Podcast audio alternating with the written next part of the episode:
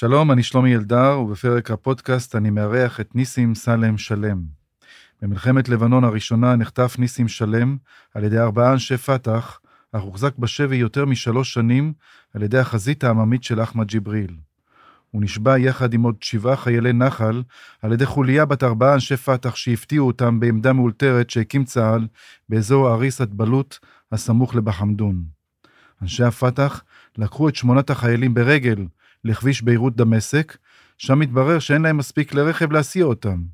ג'יפ של אנשי החזית העממית של אחמד ג'יבריל עברו במקרה במקום והתנדבו להסיעם למפקדת הפת"ח, אך הם פשוט חטפו אותם מהחוטפים ונסעו איתם לסוריה. בעסקת חילופי השבויים בחודש מאי 1985, שחררה ישראל 1,150 מחבלים, ביניהם את המחבל היפני קוזו אוקמוטו, מבצע הפיגוע הגדול בנמל התעופה בן גוריון.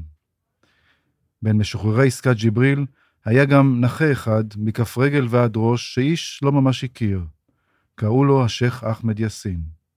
לפני כן שחררה ישראל 4,500 מחבלים, תמורת ששת החיילים האחרים שנשבו בידי הפת"ח, והם שוחררו בנובמבר 83, קצת יותר משנה לאחר שנחטפו.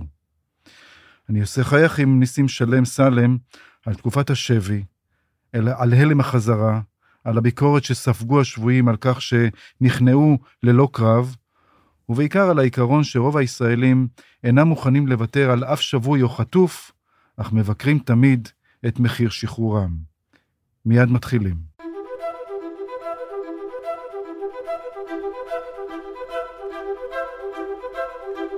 הפודקאסט של שלומי אלדר, מבית אול אין, הבית של הפודקאסטים.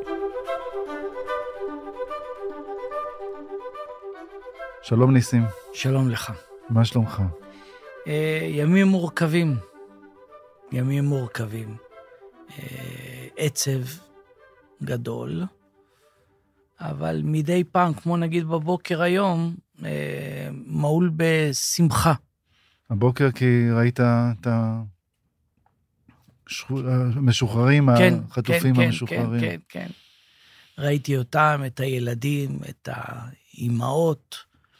אני חושב שזה נותן לנו, אה, כחברה ישראלית, אה, איזה סוג של, אה, חלק של מתחיל להירפא, כן. מה שקרה לנו בשבת הקשה. אתה יודע, אני משדר, שידרתי אתמול מנקודת שידור לערוץ 13, שבו אני עובד, בכרם שלום, שם, ממש בנקודה הכי קרובה. וזה התרחש באיזה אחת וחצי בלילה, שעברו המיניבוסים, ו- והרגשתי ממש, אתה יודע, אוטובוס עובר על ידך, וממש פעימות לב כאלה מואצות, שאתה בלתי נתפס שילדים קטנים, ראיתי לפני כן כאילו במסכים, מה שצילמו אותם בצד המצרי, והרגשתי ש... לא יודע, זה חלק של, של ריפוי, כמו שאתה אומר, שוואלה, הנה, איזה סוג של הקלה מעולה בעצב. כן, אנחנו צריכים את זה כחברה ישראלית, אנחנו מוכרחים. כן. לריפוי שלנו זה חלק בלתי נפרד, וזה השלב הראשון של הריפוי, אחרי מה שקרה לנו. אה, זה אותם ילדים, אותם אמהות, לא לשכוח את השבויי מלחמה, החיילים. כן. ש... הדרך עוד ארוכה. הדרך, כן. אני מקווה שהתמרון, קוראים לו תמרון, אני לא יודע למה. גם אני לא הבנתי אני לא הבנתי את הנושא של התמרון.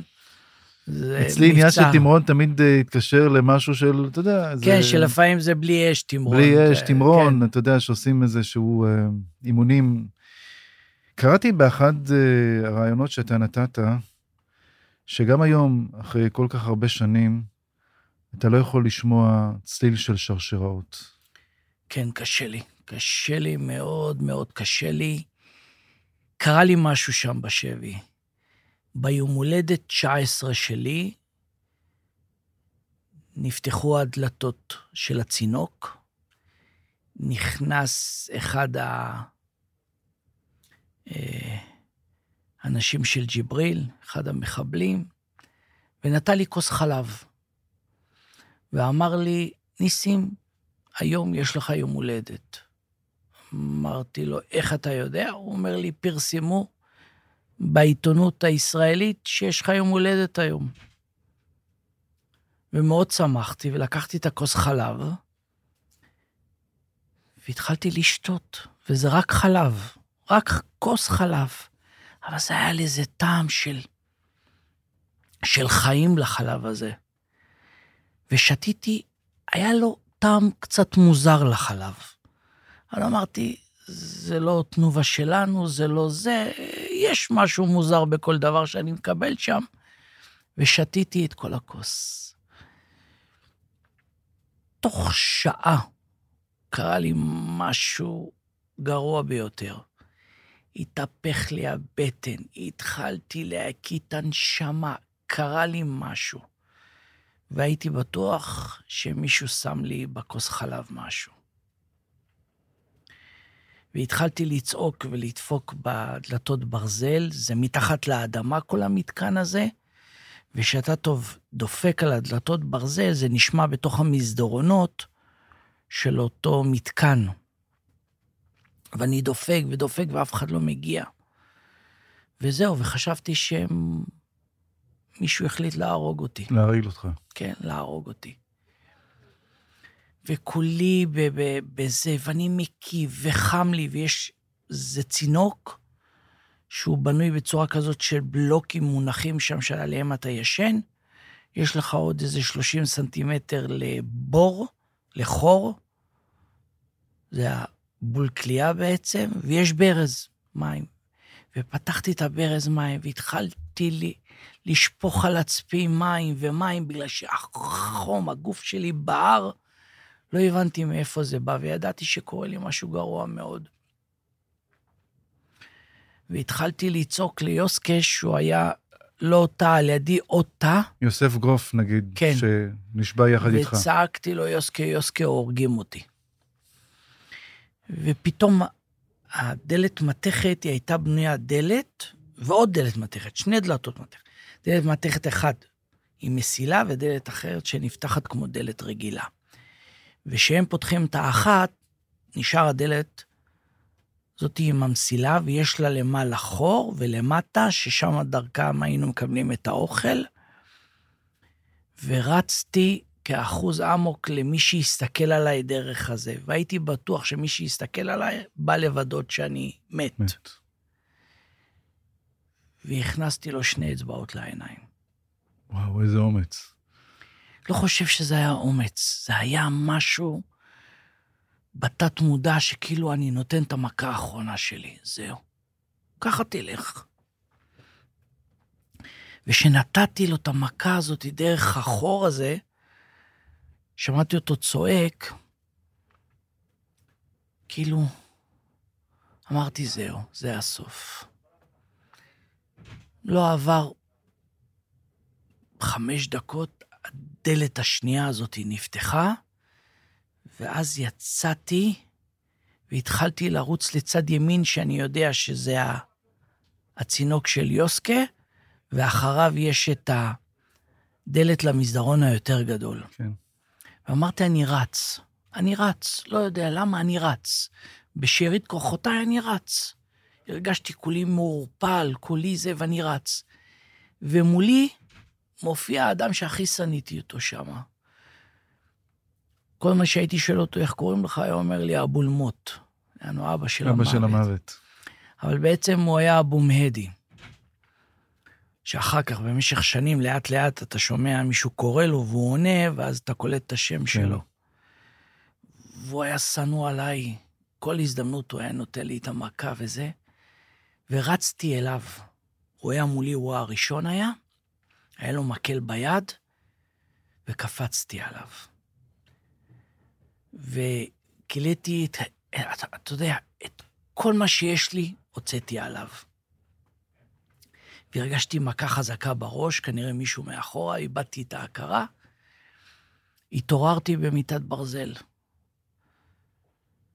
קשור ברגליים ובידיים, ו... ואני זוכר בערב את אחמד ג'יבריל מגיע. ושמו לו כיסא צמוד למיטה, ככה רחוק, למה אמרו לו, הוא משתולל. והוא אומר לי, אתה ניסית לברוח? ואני מנסה להסביר לו שלא. רק אגיד שאתה מדבר ערבית, והוא מדבר ערבית. כן, והערבית שלי היא הערבית מאוד בסיסית, הערבית מצרית בעצם. והוא הבין, הוא הבין את מה שאני מדבר אליו. את הערבית שלהם היה לי קשה להבין. יש להם ערבית מעורבבת כזה, אתה יודע, של, של ערבית של אנשים של פה, של סורית, כן. הכל מעורבב שם, קשה מאוד לקלוט את הזה. והוא אומר לי, אתה תשלם מחיר מאוד יקר על זה מה שעשית לאנשים שלי. והוא הכניס את uh, אבו מהדי. הוא אומר לי, זה עשית לפרצוף שלו? ככה עשית? אתה תשלם מחיר יקר. אתה מיטת ברזל הזה, הרבה הרבה זמן אתה תהיה. זה יהיה מסר לכולם. מה אתה תשלם? וככה הייתה הידרדרות, אתה יודע, יש שבי ויש שבי בתוך שבי. ואני חושב שעברתי כבר לסיפור השני של, של חודשים קשור למיטת ברזל. ומיטת הברזל היא הייתה מיטה שהם אלתרו אותה בשבילי, זה לא היה משהו של... זה היה שרשראות ברגליים ושרשראות בידיים ושרשראות שסגורות. ומה שקורה, שהיו סוגרים לי את השרשראות חזק, הייתי מרגיש שלא עובר לי מספיק דם לרגליים ולידיים. אז כל הזמן הייתי צריך להזיז את הרגליים. כאילו, תוך כדי שינה גם, שהייתי הלילה, שהיו משאירים אותי לבד, הייתי צריך להזיז את הרגליים וידיים, והרגשתי שאם אני לא מזיז אותם, הדם לא זורם לי לידיים. הכל היה נרדם לי. והרעש הזה של השרשרות נכנס לי לראש. ככה, טה-טה-טה, טה-טה-טה, טה-טה-טה, רעש כזה, שהוא לא עוזב, הוא פשוט לא עוזב. אתה יודע, במשך שנים הייתי מזיז את היד ככה, לבד. ולפעמים גם רציתי לעצור את ההזזת יד ולא הצלחתי. מוזר מאוד, הייתי מסתכל על היד והייתי רואה אותה זזה, לבד. והייתי מסתכל, אני אומר, למה היד שלי זזה? ובעצם נשאר לי משהו מהיד הזאת, שכל הזמן זזה בשביל להעביר את הדם מהשרשראות על הידיים. וזה סיפור השרשראות, קשה מאוד. הרעש הזה של הברזל לברזל, אה, אני אפילו לא משתלט על זה. ברגע שאני שומע ברזל לברזל, זה עושה לי בפנים עכשיו משהו ש... לא טוב. עם החטיפה עכשיו ב-7 באוקטובר, שמעת את רעש השרשראות יותר מנגיד לפני ארבעה, חמישה חודשים? כן, כן. אי אפשר להשתחרר מזה. אז אני אומר לעצמי, תראה, עברו 40 שנה. ואני אדם עם משפחה, ואני עובד עבודה מסודרת. ואני חי חיים. אני מתעורר כל בוקר, אני מחייך, אני צוחק. אני לוקח את החיים אני רואה על הפנים שלך, שאתה איש כן. עם שמחת חיים. וזה קרה בי קרע בפנים, אין ספק. ראיתי אותם מוליכים את האנשים עם הצעקות, ורציתי, אם אפשר, שלומי, לתקן קצת את ההתחלה שלך. תכף נדבר על ההתחלה. כן. אבל דיברת עם זה שאחמד ג'יבריל יושב על ידך, כן. תאר לי אותו. אני אספר לך אחר כך משהו שגם אדם, אני מכיר. כן, אדם, אדם כבד גוף, יש לו חיוך. כשהוא נכנס, ראיתי אותו מחייך למה הוא ראה אותי קשור למיטה. זה אומר, היה לו קטע שהוא אמר, תשלמו לו ביוקר על העניין הזה, מה שהוא עשה פה. וניסיתי לספר לו שהיה לי משהו שמה, והוא הסתכל עליי לרגע, והוא הסתכל עליהם, היו שלוש, המועדי, אבו חליל, היה אבו חסין אחד קטן כזה, שהוא פחות פגע בי, והוא הסתכל דווקא, הוא פנה אליו. אמר לו, תגיד לי, מה הוא אומר? מישהו שם לו משהו שם? כאילו, לרגע הוא חשד בהם, והם כולם הצטדקו, הם היו איזה רביעייה, חמישה, שכל הזמן הם ניגשים אלינו. מה פתאום, מה פתאום, על מה הוא מדבר, על זה? אז הוא אומר, הוא אומר, אבל למה פתאום הוא התנפל עלינו, כאילו, כאילו... כן. כאילו, מה, הוא חשב שהוא יכול לצאת מפה? מכזה מקום? כן. כאילו, מי חושב שיכולים לצאת מכזה מקום? הרי, הרי חייתי כמה חודשים שם, לפני מה שקרה. מי יכול לצאת ממקום מתחת לאדמה? נכון. הכל בטון, דלת, פלטות ברזל, מנעולים כבדים, זה כאילו בסיס שלהם. הסתכלתי, לא האמנתי שיכול להיות דבר כזה להם. אני אמרתי, ייקחו אותי לאיזה מערה. לא מערה, בסיס מתחת לאדמה. כן. מה, מה היה אגב בחלב? ידעת אחר כך? לא ידעתי, לא ידעתי, אני כל הזמן טענתי, ויום אחד הם הביאו לי מישהו שהוא אמר שהוא רופא, לא האמנתי לו כל כך שהוא רופא. בגלל שהם היו מביאים אותו להחדיר לי חומרים שאני אירגע. כן. בגלל שכל הזמן היו משחררים אותי, הייתי קופץ עליהם. כאילו, היה לי מצב שלא הבנתי את עצמי, למה אני עושה את זה? למה אני, שמשחררים אותי, אני מחזיר להם, קופץ עליהם. לא עוזר כלום, עומדים עשרה מסביבי, ואומרים לי, ניסים, עכשיו אנחנו מורידים לך את האזיקים מהרגליים והידיים, והייתי מחייך ככה, והם לא היו מבינים את החיוך הזה אפילו, ואני אומר, הראשון שאני פוגש אותו, שיברח. אה, ג'יבריל אז הלך על רגליו, כי בשנים האחרונות הוא היה על כיסא גלגלים. הלך, כן. הלך. הוא היה לו הליכה כבדה כזאת, אתה יודע, מצד לצד כזה, אבל הלך, הוא היה איש גדול ממדים וקול בס כזה, והלך. אני אספר לך משהו. אה, אני הייתי בכל מודיעין ב-8200, ואני הייתי אה, ממונה על איסוף, אה, מותר להגיד את זה אחרי כל כך הרבה שנים, על שני אנשים, על אחמד ג'יבריל ונאיף חוואטמה. את אחמד ג'יבריל לא ראיתי, אבל כשהייתה הלוויה של המלך חוסיין באמ"ן, הלכתי לראיין את נאיף חוואטמה. למה את נאיף חוואטמה? הייתה איזו לחיצת יד פרובוקטיבית שעזר ויצמן, זיכרונו לברכה, בלוויה, או לחץ לו יד, או החליפו, החליפו מבטים, או החליפו כמה מילים, והייתה ביקורת גדולה. ואז הלכתי לחפש אותו, מצאתי אותו בבית מלון, ופתאום אה, הגעתי לבית מלון לראיין אותו, את נאיף חוואטמה. עכשיו, זה מישהו שאני מכיר, מה, מה שנקרא, מהצד השני של המתרס. בוא'נה, זה נאיף חוואטמה, זה המחבל שיש לו ארגון, חזית הדמוקרטית. אני נכנס אה, לבית מלון, הוא יושב, אני אומר לו, "אה, טלוויזיה, טלוויזיון ישראלי, וכל הטלוויזיה ישראלית וזה.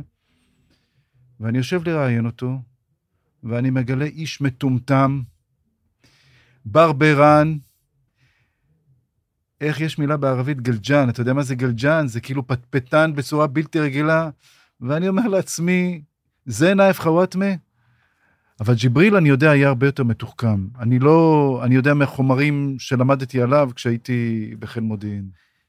ואני אתחבר למה שאמרת, שהוא מאוד מתוחכם. אני יכול לחזור לפתיחה שלך? כן? זה היה מערב מתוכנן שנפלנו אליו. היהירות שלנו, החטא הזה שקוראים לו יהירות, לקינו בו גם במלחמת לבנון.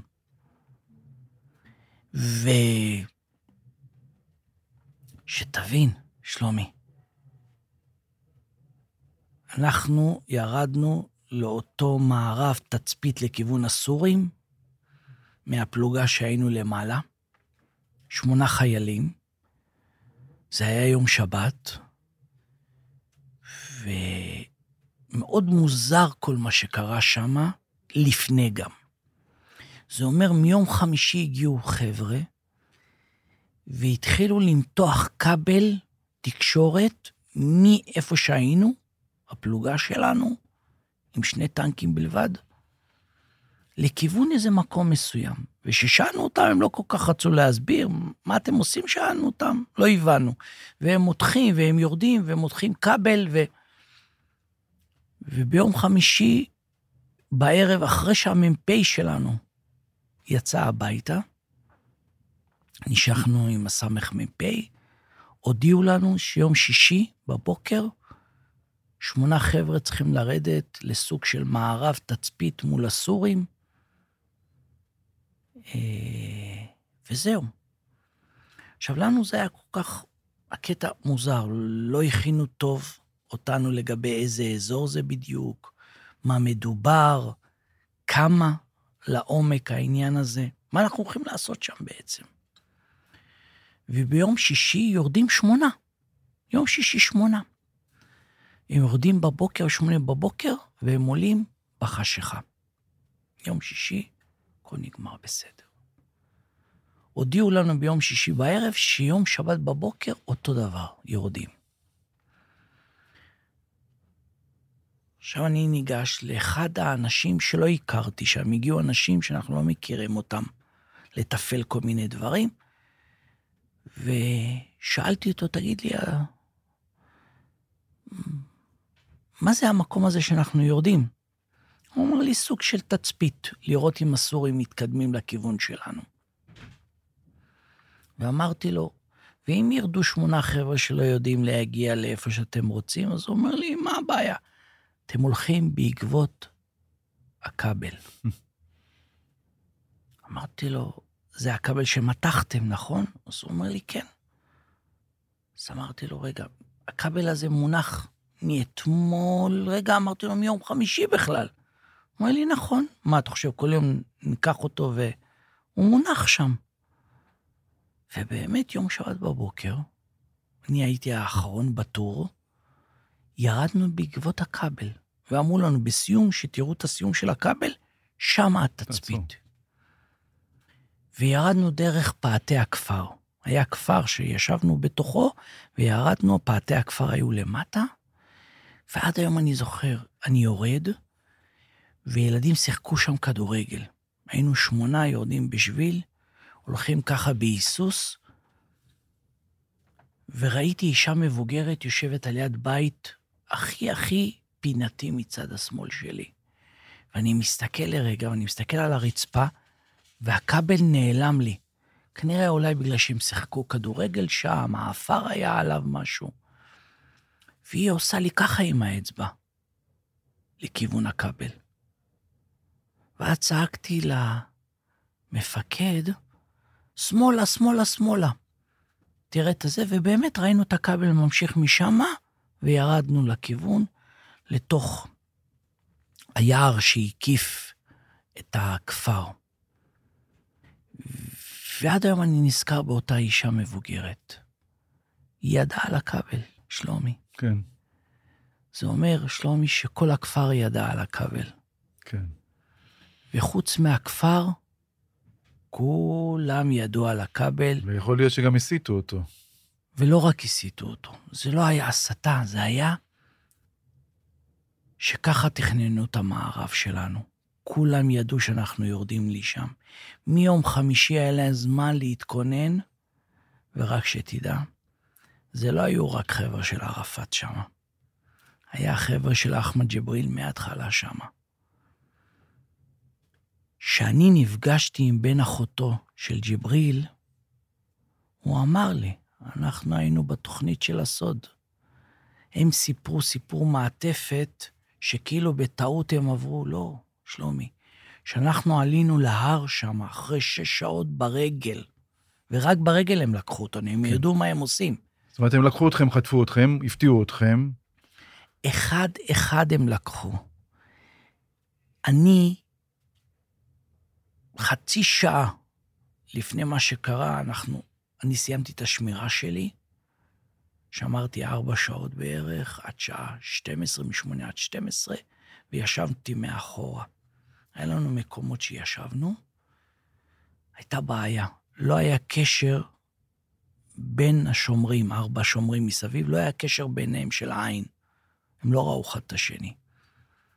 והמחבלים עשו דבר פשוט מאוד, כמו לוחמת גרילה, אחד לאחד.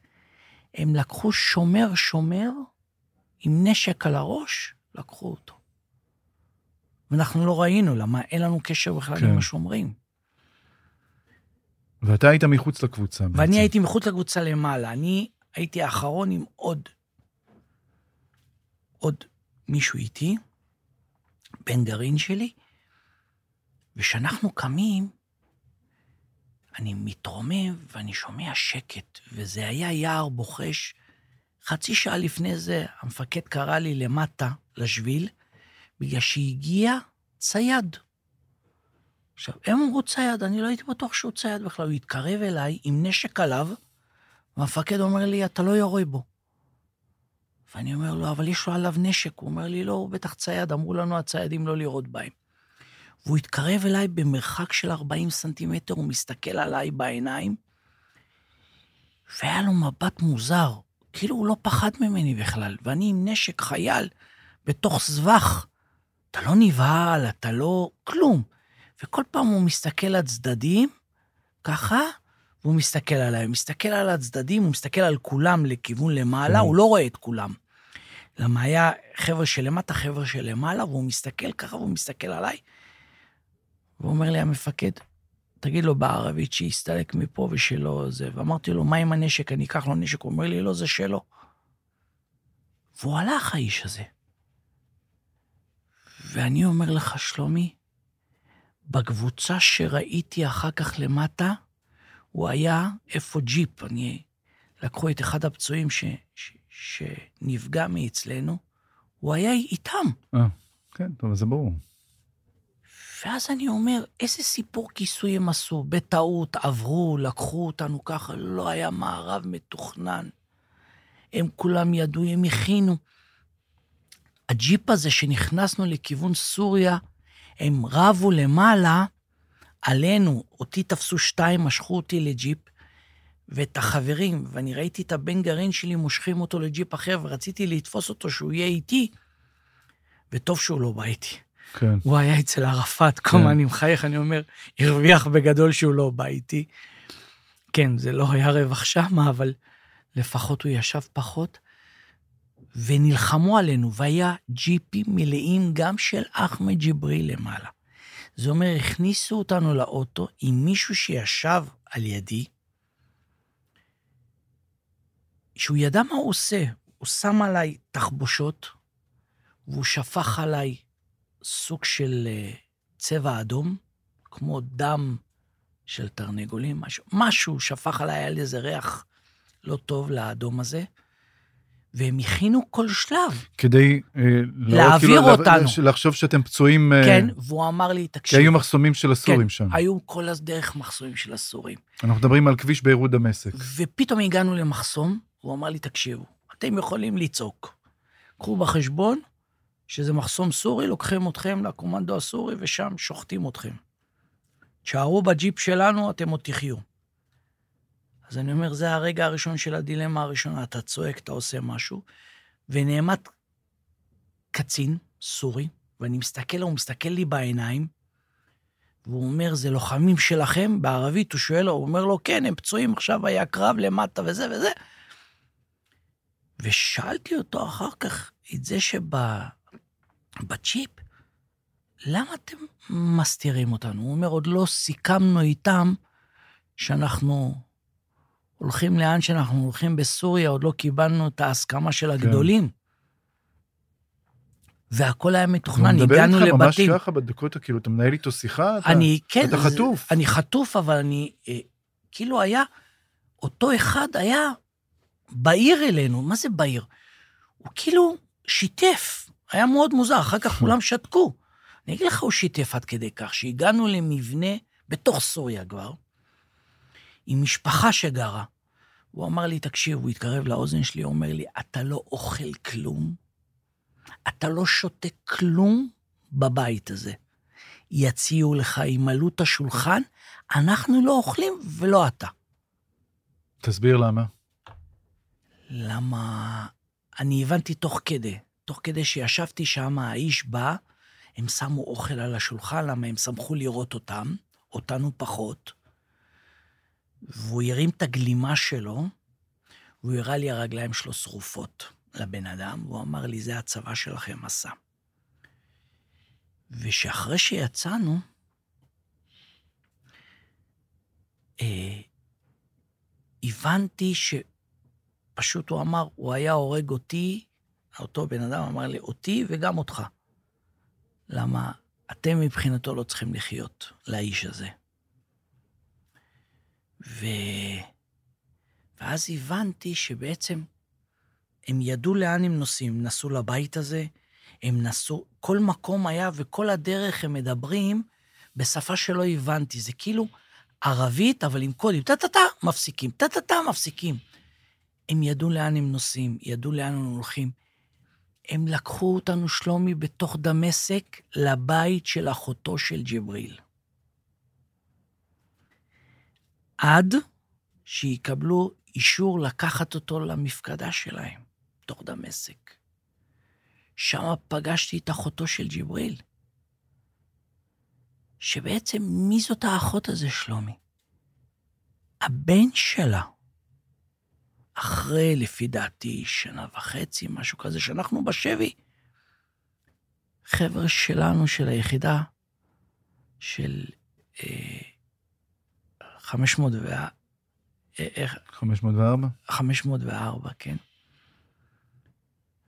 אחר כך גם קראתי באחד הספרים פה של עיתונאי שכתב על המבצע הזה, שתפסו את בן אחותו של ג'בריל. כן. עכשיו הוא היה בווילה הזאתי. הוא היה שם, וזה אימא שלו. ופגשתי גם את אחותו. בגלל שהיא נכנסה, את יוסקי הכניסו לחדר ואותי השאירו בגינה, גינה עם חומה של 4-5 מטר ענקית מסביב, זה נראה כמו מבצר הבית. וישבתי על, אה, בערבית, אה, שלומי, רוחמה, אתה יודע, בלוקים כאלו. כן. אני יושב, והגיעה אישה עם בחורה צעירה, עם שני כיסאות, והיא שמה את הכיסאות שלוש מטר ממני. והם מתחילים לצעוק עליה. והיא קמה, והיא נתנה לאחד מהם סטירה. והיא אמרה לו, זה בית שלי, אני אדבר איתו, עם היהודי. ועוד שנייה אני אכנס פנימה לחדר ואני אראה גם להוא בחדר. שהיא אמרה את המשפט הזה, והיה לה ערבית ברורה בשבילי. כן. כאילו הערבית שלה הייתה ברורה. לא יודע למה, זה, זה ניב, אתה יודע, ניב אחר, מיני... כן. היא הייתה ברורה בערבית שלה. ואם היא אמרה שהיא נכנסת לחדר וג'יבריל כבר היה בחדר עם יוסקה מדבר, והיא השיבה את הכיסאות, והיה צעקות שם, בלאגן, הם לא, לא הסכימו, וג'יבריל פתח את הדלת, פתאום והוא יצא. והוא הסתכל והיא אמרה לו, אני רוצה לדבר איתו, והילדה רוצה לדבר איתו. אז הוא אמר להם, תעזבו אותה. ואז אני עונה לכל אלו שאמרו שהמבצע הזה, לקחת את הילד הזה, הוא לא ילד, הוא איש מבוגר כבר, הילד שלה, היה מעשה, אני חושב, מדהים. יש כאלו שביחידות המודיעין אמרו, בזבזנו הרבה להביא אותו אלינו, הרי הוא כאילו לא לוחם גדול שלהם ולא זה. אני מתאר כל ארוחה שהיה יושב ג'יבריל עם אחותו, ואני ראיתי איך היא מתנהגת, היא עשתה לו את המוות שמה. כן, שלקחו מנת- לקחו את הבן שלה לקחו את הבן שלה. בגלל המעשה שלו. ואיש בכיר בצבא שהיה אצלי בבית אומר לי, ניסים, אנחנו התקשרנו אליו הביתה להודיע לו על הבשורה שהבן אחותו אצלנו. מהמם. הוא ענה לטלפון אישית, ואמרו לו, אבן אוכתק ענדנה, כן, הבן אחותך אצלנו נמצא. כמו סרט. חושב, זה, זה סרט, סרט ממש. סרט שאני חלק מתוך הסרט הזה, אבל תקשיב, זה מבצע מדהים. לפעמים אני הולך לאנשי צבא ומספר, ואומרים לי, הצבא, אתה לא כועס? אני אומר, איך אני אכעס על הצבא? איך שחיילים סיכנו את עצמם ועשו מבצע כזה, ולקחו אותו, ונתנו עוד שביב תקווה למה שקורה, והנערה הצעירה הזאת דיברה איתי. היא התיישבה והיא אמרה לי שהיא סטודנטית באוניברסיטה בדמשק, וכשהיא אמרה המילה דמשק, לא קלטתי, אמרתי, איך יכול להיות? מה, אני כבר בדמשק? אולי היא פעם ראשונה אמרה ולא האמנתי לה. והיא אמרה לי, תדבר איתי, למה אתה לא עונה? אולי זו פעם אחרונה, יכול להיות שאחר כך אנחנו נהרוג אותך. הילדה הצעירה אמרה לי, בת 19. היא אמרה לי, אני הבת גיל שלך. ואני חושב שאחרי השיחה הזאת איתם הבנתי ש... זהו, זה הולך להיות יותר גרוע. בגלל שזה עוד בית, הם יכולים להכות אותך, כן, אבל זה בית של אנשים, לא חושב שהם היו שוחטים אותנו שמה. ואחרי הלילה הזה שמה, וזה לילה ללא שינה, אנחנו כל הזמן ישבנו שם, העבירו אותנו למתקן שלהם. אני רוצה רגע להחזיר אותך שנייה אחת אחורה טיפונת. אתה נופל בשבי, לוקח לך, אני מניח, כמה שניות להבין שאתה נחטף. מה עובר לך בראש? יואו. הדילמה הזאת היא של... אה, הבנתי שאני האחרון עם מי שאיתי. הבנתי שלקחו את כולם כבר, בגלל ששמעתי קול בעברית צועק, אל תראו, אל תראו, יהרגו את כולנו. ובעצם זה הדילמת החיים שלי.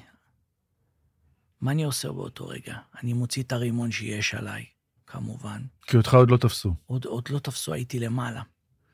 אני זורק למטה את הרימון. אני יורד צרורות.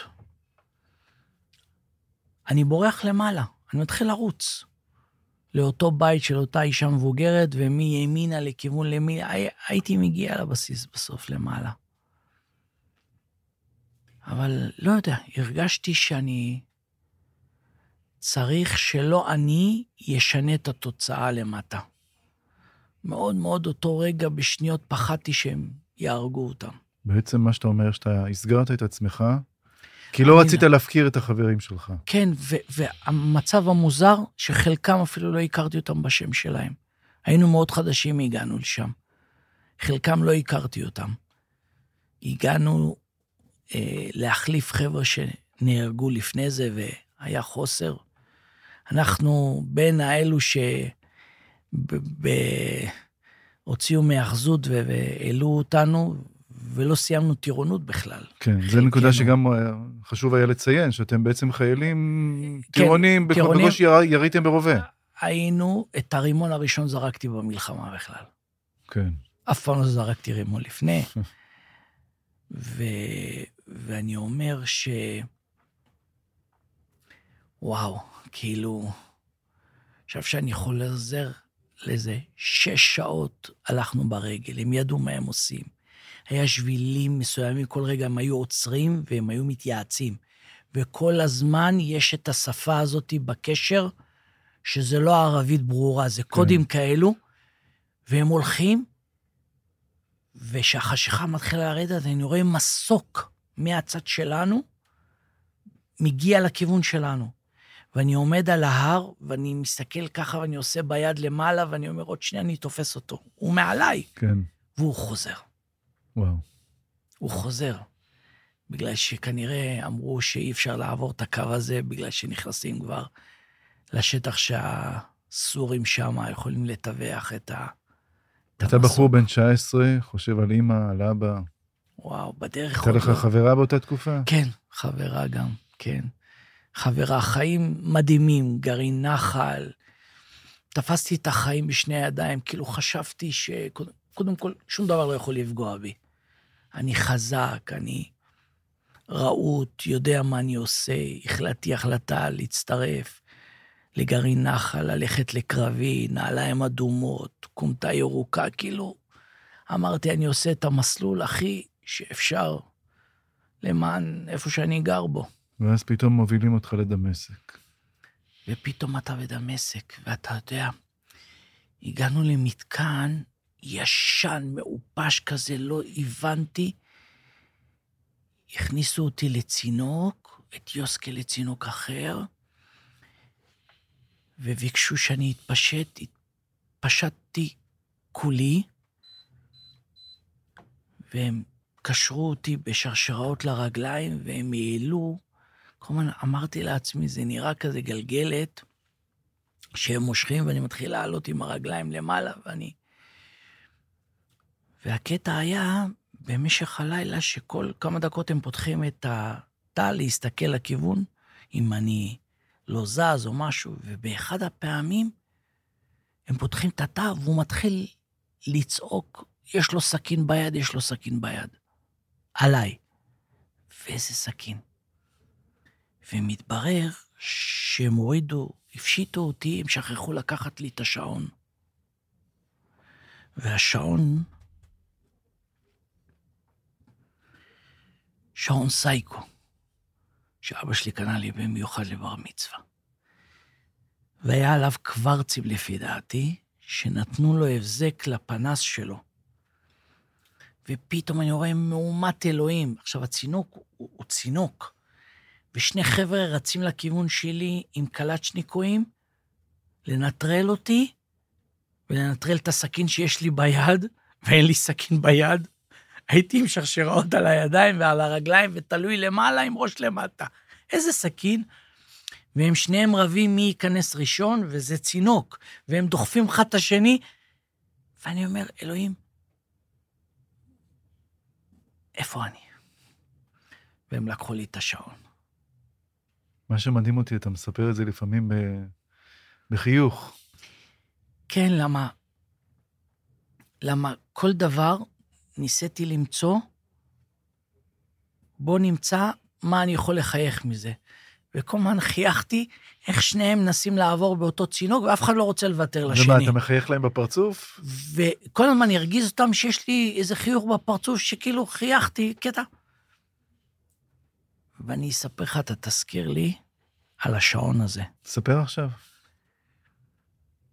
אחרי שחזרתי, אחרי כמעט שלוש שנים הביתה, יום אחד היה דפיקה בדלת בבית.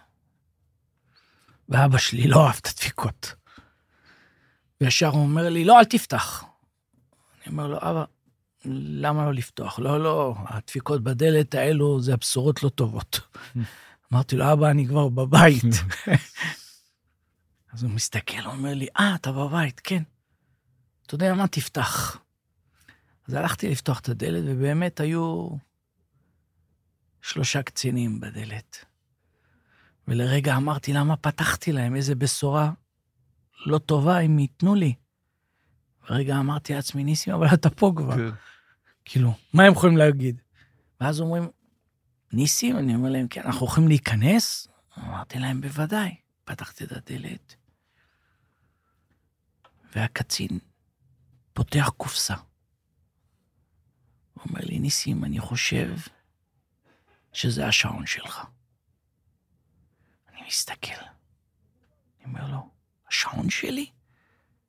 אומר לי, כן, הוא חזר מהשבי. ככה.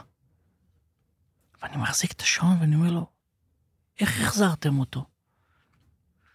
הוא אומר, זה היה חלק מהעניין שלא להשאיר שום דבר, מה שקשור אליך אצלהם. הם החזירו לי, שלומי, את השעון. מדהים. אני לא יודע כמה שעונים הם נתנו להם בשביל השעון שלי בחזרה, אבל השעון הסייקו הזה אצלי במגירה בבית. עד היום. שלוש שנים היית. כמה זמן היית בצינוק? כמעט. שלוש שנים. בצינוק שלוש שנים? כל הזמן בצינוק? כל הזמן. כל הזמן. זה אחרי הצינוק הזה הראשוני, הם העבירו אותנו למתקן קבוע שלהם, שגם מתחת לאדמה. מתחת לאדמה, וכמה לבד. זמן היית, וכמה זמן היית קשור למיטת ברזל?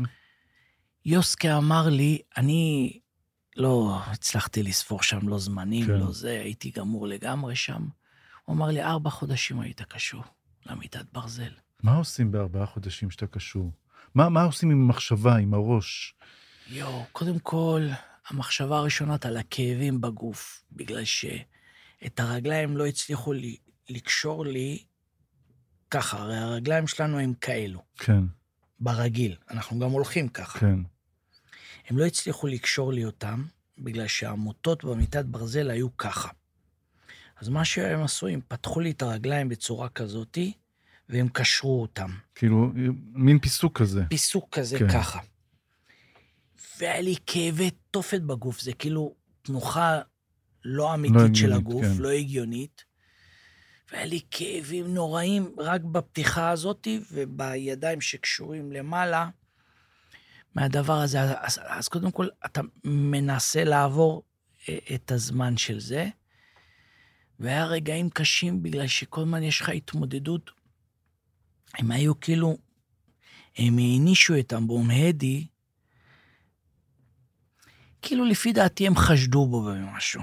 למה הם נתנו לו עונש לשטוף אותי? אני הייתי קשור במיטה והכל הייתי עושה על עצמי, והוא היה בא עם הצינור, והוא היה זועם, כולו בעצבים, כאילו הכי גרוע בשבילו, הוא צריך לשטוף אותי. הוא היה עושה עוד דברים. הוא היה, אתה יודע, תופס לי את הפה ומחדיר לי את הצינור של המים, בשביל להטביע אותי. כאילו, את כל הזעם הוא היה מוציא עליי, אפילו שהם החליטו את ההחלטה לתת כן. לו לעשות את זה. בשבילו זה היה הכי גרוע, היה צריך לפרק לי רגל, להתחיל להוריד את הטרלינג, לפ- לקשור רגל, עוד רגל, לפרק לי את הזה, ובהתחלה היה עוד אחד כל הזמן איתו.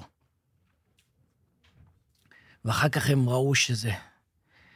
והיה לי יום אחד מין הרגשה כזאת של ניצחון של שנייה.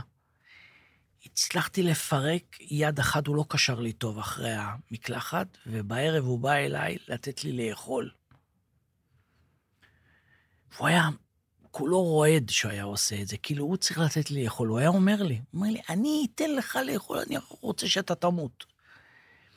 ושחררתי יד אחת מה, מהשרשרת הזאת. וכשנפתחה דלת מתכת וכל זה, זה באמבטיה, הם בכלל הוציאו אותי מהצינוק לאמבטיה, למה מיטת ברזל לא נכנסת לצינוק. יש בלוקים ועוד זה, כאילו, הצינוק הוא כזה, יד פה, יד פה, זה הרוחב של הצינוק. אין... אז הם לקחו את זה ל... למקלחת בעצם, איפה שהיינו מתקלחים, שם הם העמידו את המיטת ברזל. ו... והוא עומד מעליי עם הצינור, והוא אומר לי, היום אתה עוד פעם תקבל ממני את הצינור.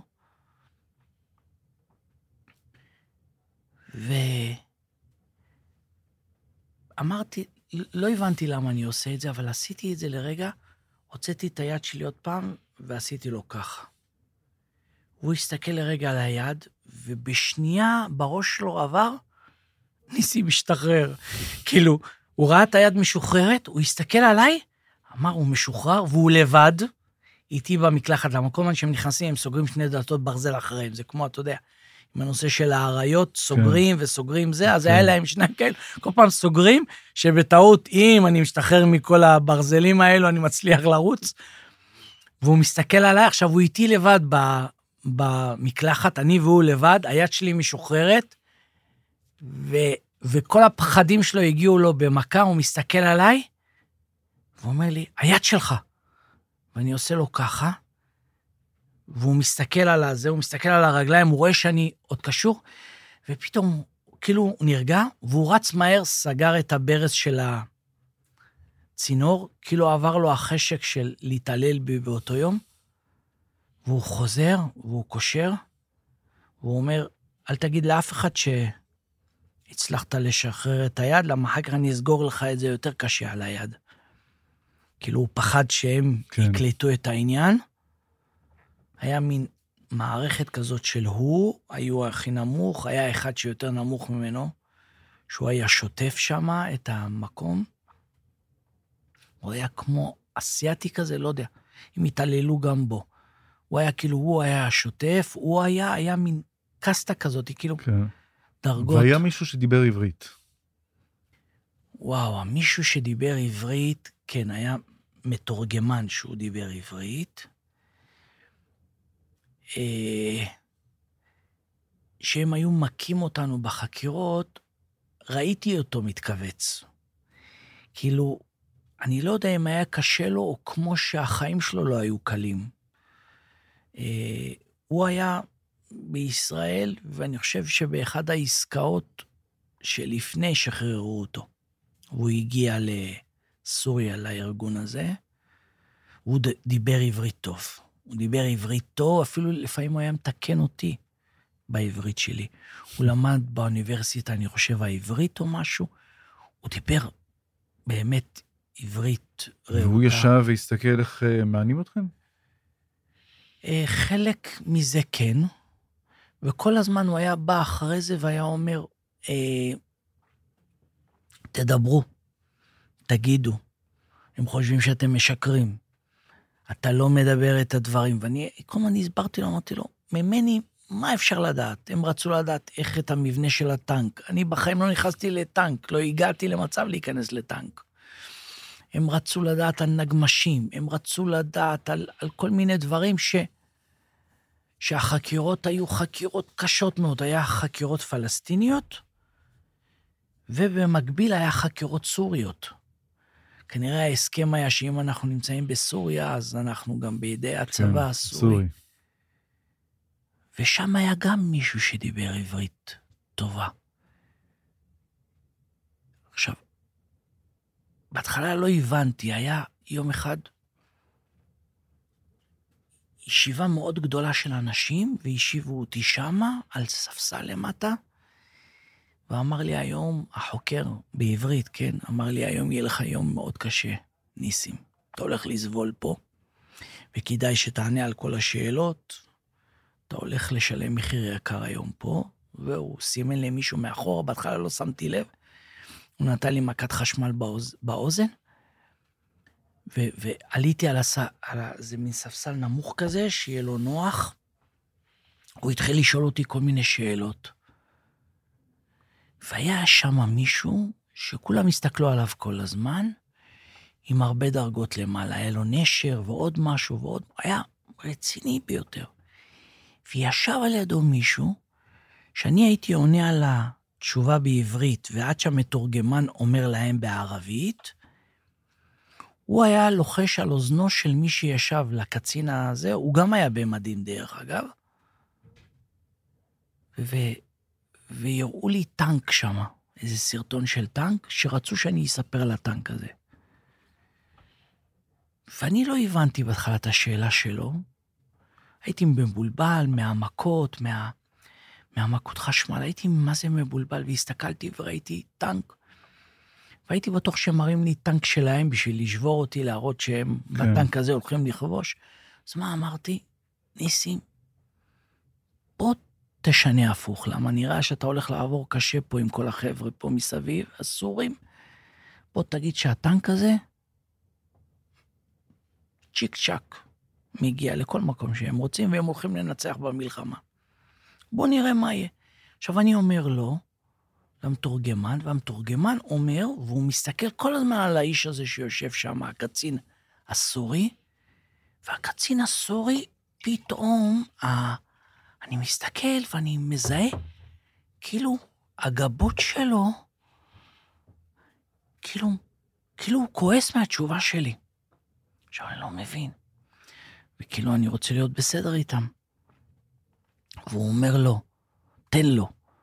הוא אומר לו, תן לו, והוא מסמן לו מאחורה, הוא נותן לי עוד מכות חשמל, היה להם איזה סוג של מצבר כזה מאחורה, כאילו עם מקל כזה, מתכת שהוא שם לי באוזן, ואני נופל ואני מתחיל לבכות, למה הראש שלי חם. והחוקר עומד ואומר לי, בגללך, הוא אומר לי בעברית, הם יפגעו בי גם אחר כך. אתה מזלזל בכולנו פה, אתה יודע מי יושב פה בכלל? הוא אומר לי, אתה מבין מי האנשים שיושבים מולך? אתה כלום, אתה אפס, הוא אומר לי. אתה ככה, ככה, ככה אנחנו נמעך אותך. ואני מסתכל, והכל בעברית. ועל מה אני צוחק? אני, החיוך פתאום קפץ לי, אני אומר, אלוהים, למה אתה מחייך אליי? הוא הזכיר לי, היה לנו סוג של טלוויזיה שהביאו לנו, והיא לא קלטה כלום, חוץ מלפעמים סרטים מצוירים מה... נראה לי מהגלים של הסורים, או משהו, לפעמים היינו שומעים את קול דמשק. והיה קריין שם שמאוד כל הזמן הצחיק אותנו, היינו רק מחכים לשמוע אותו, למה היה אומר לנו, חבר'ה, חבר'ה, אתם כולכם הולכים למות, אנחנו הולכים ככה, וכל הזמן היה כאילו מחמם אותנו. כל הזמן היה מנסה לשבור לנו את הרוח, ואנחנו היינו יושבים בערב ומתים מצחוק, רק רוצים לשמוע את אותו אחד. והוא, מה זה אותו דבר מדבר? אותו מתורגמן, ואומר לי, אנחנו נהרוג אותך, הוא אומר לי. ואז הוא מוציא את החגורה שלו. ובכל הלב הוא נותן לי עם הברזל, הייתה חגורה ככה גדולה. כל הזמן מזכיר לי את החגורות של... אה, והוא נותן לי עם החגורה מכל הלב, ואומר לי, אתה תספר לנו את האמת על הטנק הזה. ואני אמרתי, רגע, אני אמרתי שהטנק הזה שלהם הוא, הוא בסדר גמור. כאילו, לא הבנתי את מה שאני קורא לי שם מסביב. ולמה שלומי חייכתי עוד הפעם? כל הזמן היה לי בעיה של החיוך הזה. עד היום אני לא מוריד אותו מהפנים. אתה יודע למה חייכתי? למה התחילו לרדת לו המכנסיים לחוקר. הוא היה שמנמן כזה וזה, והיה לו בזילה בעיניים, והוא כל הזמן היה מזכיר לי שהוא חקר את השבויים של יום כיפור שלנו. הוא אומר, אתה יודע כמה, כמה עיניתי אותם בתוך הצמיגים ובתוך הזה, וזה מה שאני אעשה לך, ניסים, אחרי הדבר הזה היום, שאתה משפיל גם אותי, אתה לא עונה את האמת? והבן אדם שיושב על יד אותו קצין בכיר, אומר לו את התשובות שלי, לפני שהמתורגמן אומר. זה אומר, הוא ידע עברית. הוא ידע עברית טובה, זה עברית שלנו. החוקר לא ידע עברית ככה, כל מיני היה מתבלבל, יש לו עברית ספרותית, היה לו כל מיני משפטים כאלו, שאצלנו כבר בארץ לא מדברים על זה ככה, זה כאילו מימי התנ"ך. ואם היו הולכים ככה, היה כל מיני, היה לו כזה שפה כזאת, כאילו הוא למד את העברית הזאת עם איזה סקול ישן כזה. והמכנסיים, הוא תפס אותם, הוא לקח את החגורה, התחיל לשים, והם צחקו. שילמתי על זה ביוקר, על הצחוק שלהם אחרי זה, למה? כאילו, הוא הרגיש מושפל. ושלומי, האיש הזה שישב שם, שדובר עברית, לפני כמה שנים הגיע לארץ. שלומי. הוא הגיע לארץ להשתתף בתוכנית טלוויזיה, שבעצם בתוכנית טלוויזיה הוא רצה לבוא להגיד, אני לא עשיתי לכם כלום, הייתי רק מתורגמן,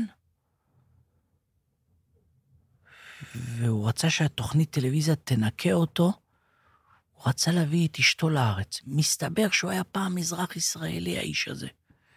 ושהוא היה בגיל צעיר עבר לסוריה. הוא התחבר למודיעין הסורי. והוא אמר למפיקה של התוכנית, אני הייתי בחקירה של ניסים. חקירה קשה הייתה, לא הייתי שם בחקירה. וכשהתקשרו אליי אמרתי שאני לא יכול להגיע לתוכנית. בטח שלא לפגוש אותו שם. ואני לא הבנתי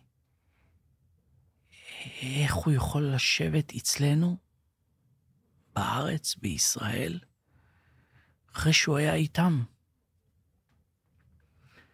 והוא ראה מה עשו לי שם, והוא שיתף איתם פעולה מלא.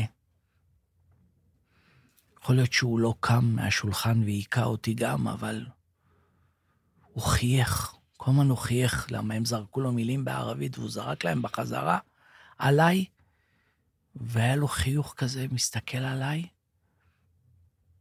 ו... ואמרתי, וואו. אה, כן, וכולה הייתי ילד בן 19. ראיתי שאמרת פעם שאתה לא היית שלוש שנים, היית רק שנה אחת. כן, הדמיון בעצם. אתה נמצא בצינוק כל היום, אין לך עם מי לדבר, זה לא כמו בסרטים שרואים, מדברים, משחקים איתם שש בש וזה, אולי בשביל הסרטים זה טוב, במאי טוב יכול לעשות סרט טוב שיושבים, משחקים, משחקים קצת אה, שחמט איתם, ופתאום אתה מנצח אותו, הוא מנצח אותך, כן? זה נראה טוב רק בסרטים. בסרטים. מהצינוק שלנו לא יצאנו ולא, ולא שוחחנו, ולא היה שיחות נפש עם אף אחד.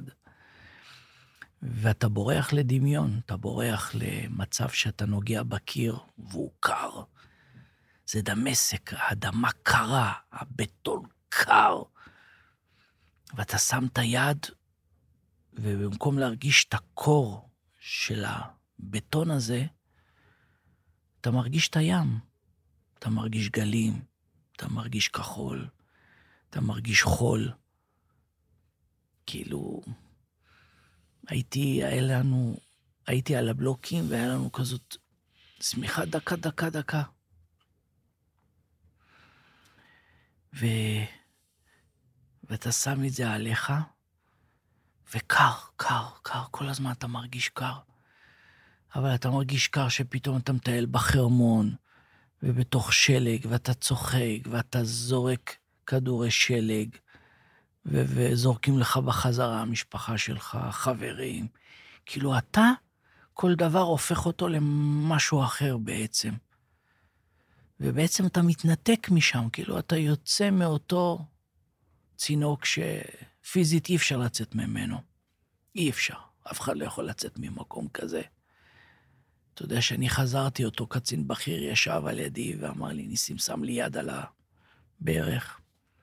אמר לי, ניסים, אתה יודע שבסוף ידענו איפה אתה נמצא. אבל לא יכלנו לבוא לשם. הסתובבנו סביב, הוא אומר לי. אבל ידענו אם אנחנו נגיע, אתה תמות, ועוד חיילים ישלמו מחיר יקר בחיים שלהם רק להיכנס. מקום כזה אי אפשר להיכנס ולצאת. כשאתה עובר את כל העינויים האלה, מתנהל בישראל סוג של ויכוח על כך שאתם נשבתם ללא קרב.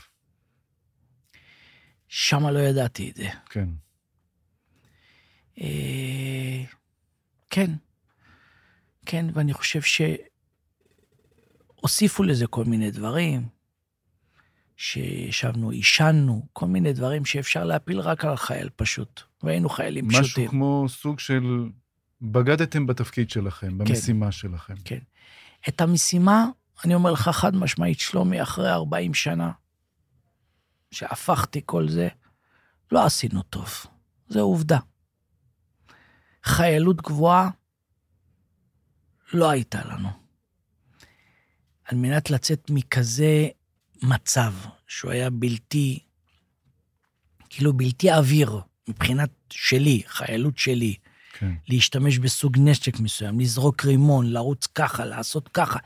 כאילו לא היה לי את היכולת לדעת צבאית לצאת מהמצב שנכנסתי בו.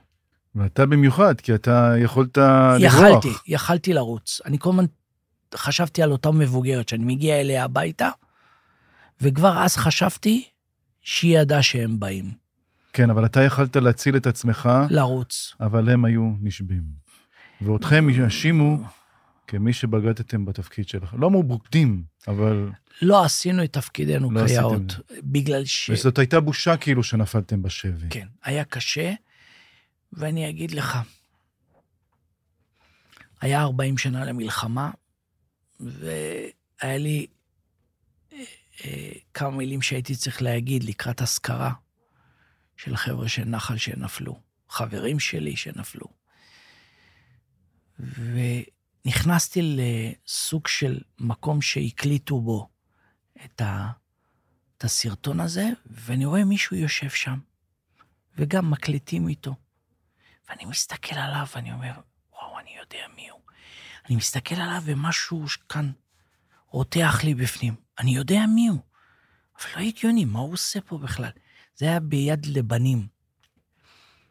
והוא מסיים לדבר, והקצינה שעומדת על ידי, שנפגעים, מסתכלת עליי, היא אומרת לי, למה אתה מסתכל עליו ככה? אני אומר לה, אני יודע מי הוא. מסתכלת, היא אומרת לי, הוא היה בלבנון? אמרתי לה, לפי דעתי הוא המ"פ שלי. אני 40 שנה לא ראיתי אותו. והוא מתרומם, והוא מתקדם לכיוון שלי, והוא מסתכל, אומר לי, השלם. אני אומר לו, היי המ"פ. ואני אומר לו, מה אתה עושה פה? הוא אומר, באתי לספר את הסיפור של הקרב, ו...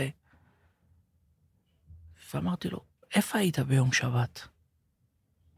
הוא אומר, ניסים, אתה יודע, אני יום חמישי הלכתי הביתה, אני לא ידעתי שאתם הולכים לתצפית הזאת בכלל, לא, לא סיכמו את זה איתי, לא הכנתי את זה איתכם, כלום. אני נסעתי. ואמרתי לו, מתי חזרת? הוא אומר לי, ביום ראשון, ניסים. אמרתי לו, ביום ראשון הייתי בדמשק כבר.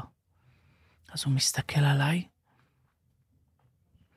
אמרתי לו, אבל למה לא עמדת, סיפרת לפחות חלק מהצד שלנו, חלק של אותם חיילים שלא עמדו במשימה. לא עמדנו במשימה חד משמעית. אבל אי אפשר רק עלינו הכל. אי אפשר להטיל עלינו, יש לנו כתפיים צרות, קטנות. חבר'ה בני 19, אי אפשר שרק אנחנו. למה רק אנחנו, עלינו הכל היה? אמרתי לו, 40 שנה אני סוחב את זה על הגב, את הסיפור שהם עמדו בטעות. הנה, כמו שאתה אמרת, שזה הסיפור שהסתובב. ג'יפ של ג'יבריל עבר, ובטעות לקח אותי לדמשק. לא, הם תכננו הכל. שלומי, הכל היה פרפקט, הם ידעו לאן הם נוסעים. הם, הם רק לא ידעו כמה לוקחים לג'יבריל וכמה ערפאת לוקח, ומי חזק יותר למעלה. הם היו עם נשקים. היה אחד כן. עומד על ידי עם RPG, מקבל לחבר'ה האחרים. ואתה עובר את כל העינויים שמה, עינויים איומים, כמו שאתה מספר לנו, ואתה לא יודע שפה יש איזו תחושה של בזים לחיילים האלה. איך נפלו בקרב ולא עשו דבר. ארבעה אנשים של פת"ח או לא פת"ח לקחו שמונה חיילים. בגלל שהארבעה האלו לוחמי גרילה. ואתה יודע למה ארבעה? כולם חיכו למטה. כן. אנחנו ירדנו למטה לאזור שאמרו לנו שאין אף אחד. מה זה אין אף אחד? הכל מחבלים היה. והיה ג'יפ שלקח את אחד הפצועים שלנו. העלה אותו למעלה. כן. אני, שנים שהייתי שם, אני חשבתי בכלל שהוא לא חי. ובעצם הוא הצליח לחיות ו... וניתחו אותו שמה באחד מהבתי חולים שלהם והוציאו לו את הקליע. והכל היה אחד לאחד, אני אומר לך, כן. כאילו, הכל. הם, הם ידעו בשבילי איך אפשר ללכת שש שעות בלי תוכנית. נכון. אני uh, מדבר איתך על העניין הזה של, העניין הזה שהישראלים הרבה פעמים, עוד ממלחמת השחרור, סוחבים את זה שצריך להילחם עד טיפת הדם האחרונה. איך uh, טרומפלדור, תמות, uh, טוב למות בעד ארצנו. כן. ואני רוצה לספר לך, תוך כדי שאנחנו מדברים, אה, אחד האנשים שיקרים לליבי, הוא מפיק הסרטים שלי, קוראים לו אהוד בלייברג. אבא שלו נשבע, והם בשלב מסוים אה, נכנעו כי לא היה להם סיכוי. וואו, 48, 48. איזה סיפור מדהים שם, נכון. הם חזרו מהשבי המצרי, והיו צריכים להתמודד עם העניין הזה שהם בוגדים. כן, הייתה איגרת שמה, איגרת של... אה, הוא היה בתפקיד שמה של אבא קובנר. כן, הוציא איגרת של... הוציאו איגרת של בוגדים. של, אה, כן. הוא קרא לזה לא בגידה. הייתם, לא הייתם צריכים ללכת. אתה הזכרת את העניין הזה שזה כמו סרט. אהוד בלייברג, המפיק של הסרט שלי, הפיק את הסרט uh, תמונת הניצחון, שזה בעצם על אבא שלו. ש, ש, ששם... שביים, שביים אבי נשר, נכון, אני הלכתי לראות את הסרט במיוחד בשביל לראות את הרגעים הלא קלים, גם של הלוחמת שבסוף נהרגה כן. שמה, ומאוד שמחתי שהבן שלה חי, הוא נהפך להיות קצין בכיר בצבא, ואפילו הבנתי ועוד לא הלכתי לראות, הייתי שם מאוד קרוב, יש שם אפילו סוג של איזה אנדרטה. נכון. והיו צריכים במשך שנים להתמודד עם זה שהם בוגדים. אני חשבתי על זה בדרך, וברשותך, אני רוצה, אם תשים את האוזניות, כן. אני רוצה להתקשר לאהוד בלייברג.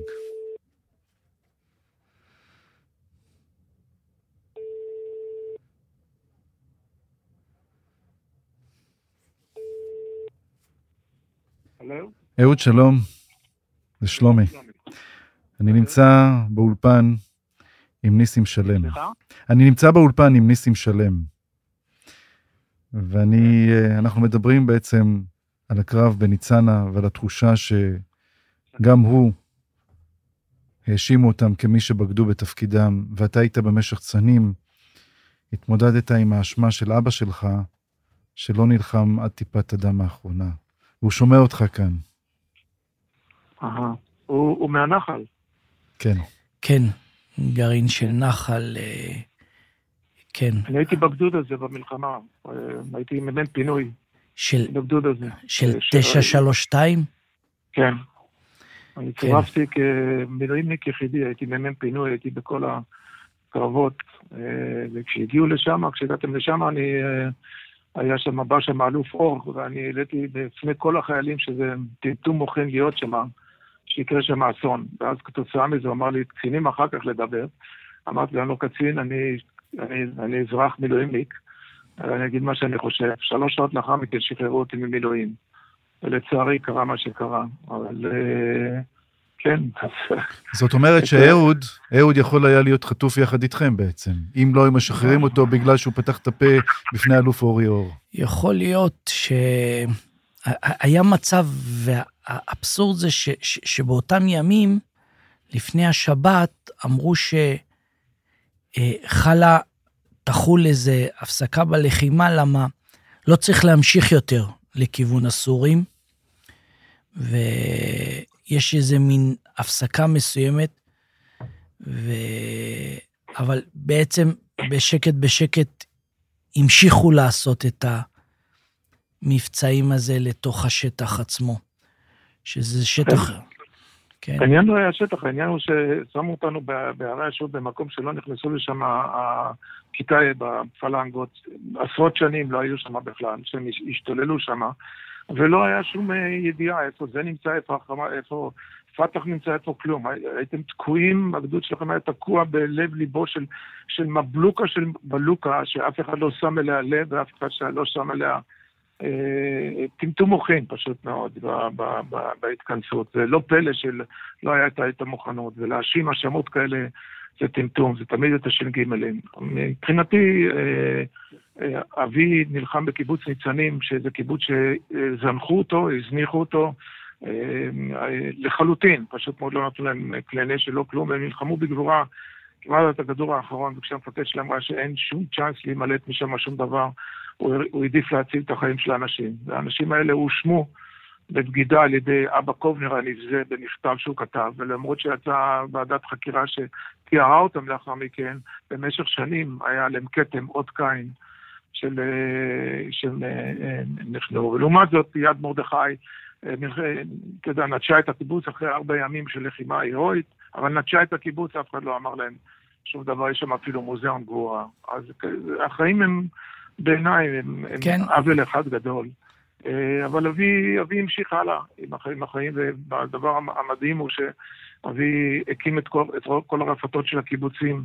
הוא עבד אחר כך במחלקה להתיישבות והוא היה רפתן. אז הוא הקים את כל ה... של, אתה יודע, של קיבוץ סעד וכל הקיבוצים והמושבים שהיו ליד הדבר הזה. אבל ההאשמה כן. הנוראית הזאת... אני יודע שלפני כמה שנים, אני חושב שהוא היה בן מאה, אה, אני, אני חושב שקראו לו, הוא, הוא היה מח"ט או משהו שם של גבעתי, פונדק משהו, כתב כן. מכתב סליחה. מג"ד, מג"ד, המג"ד. המג"ד. כתב. הוא כן. כן, הוא ביקש את הסליחה, אבל הוא ביקש הרבה לפני, אבל המח"ט, המח"ט בקושי התנצל, ואבא קובנר הנבל, עד יום מותו לא ביקש סליחה, למרות שהוא ידע שזה אה, שקר וכזב במה שהאשימו אותם. אה, אבל זה נדבק להם, זה פשוט נדבק. הסרט שעשיתי, אה, תמונת הניצחון שאבי נשר ביים, היה להראות מה קרה באמת. אה, ולשמחתי זה העביר קצת את ההשמעה הזאת, אבל אף אחד לא יכול לשפוט שבויים ושבי. ואני, אני, אחד הדברים שעושים לי טוב על הלב היום, זה כל ההתייחסות של כל, ה, כל האנשים בארץ לנושא של השבויים, ולהחזיר אותם, כן. את החשיבות שלהם.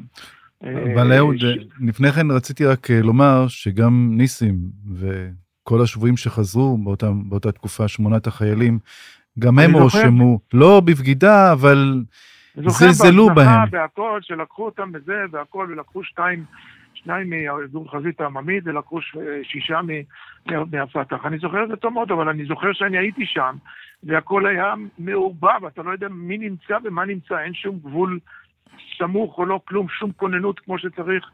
לא הייתה מצד המפקדים, חילקו אותם לא נכון. טעות מטומטמת של, של אה, חוסר הבנה איפה נמצאים במקום. וכרגיל, תמיד הכל זה על הש"ג, במרכאות על הש"ג. אני אומר לעצמי, כמו שאתה התחלת, אני מצטרף לדברים האחרונים שלך שאמרת, שלפחות אנחנו עכשיו כחברה אזרחית, וגם אנשי צבא, אני רואה אותם, שמכניסים את הרגש לתוך אה, המחשבה הזאת של ש, שכולם בעצם צריכים למות לפני שהם הולכים ויחזרו בארונות, ו, ואמרו אנשים שחזרנו, שחבל שלא חזרנו בארון.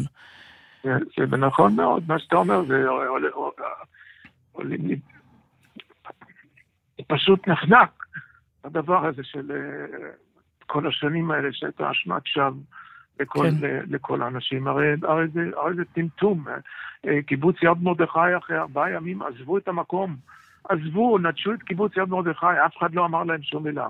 הם הבינו שלא היה להם, נגמר להם נשק ואין להם שם מה נשארת. ניצנים הזניחו, לא היה להם שום דבר, שום דבר, שום נשק ושום דבר, הזניחו את הקיבוץ הזה, המצרים עברו את המקום ורק אחר כך חזרו, חזרו לכבוש אותו אחרי שלא יכלו להישאר ביד הלום, והזניחו אותו ולא באו לעזרתם ונטשו אותם. אז העוול היה כפול ומכופל, אתה מבין? גם הם, הם חזרו מהשבי, כשחזרו מהשבי, החיילים של גבעתי, אבא שלי היה חבר קיבוץ שנלחם, החיילים של גבעתי, שלחו אותם באוטובוסים בצריפין ונתנו להם כמה גרושים, שחרור וזה הכל, אף אחד לא בא לקבל אותם בכלל.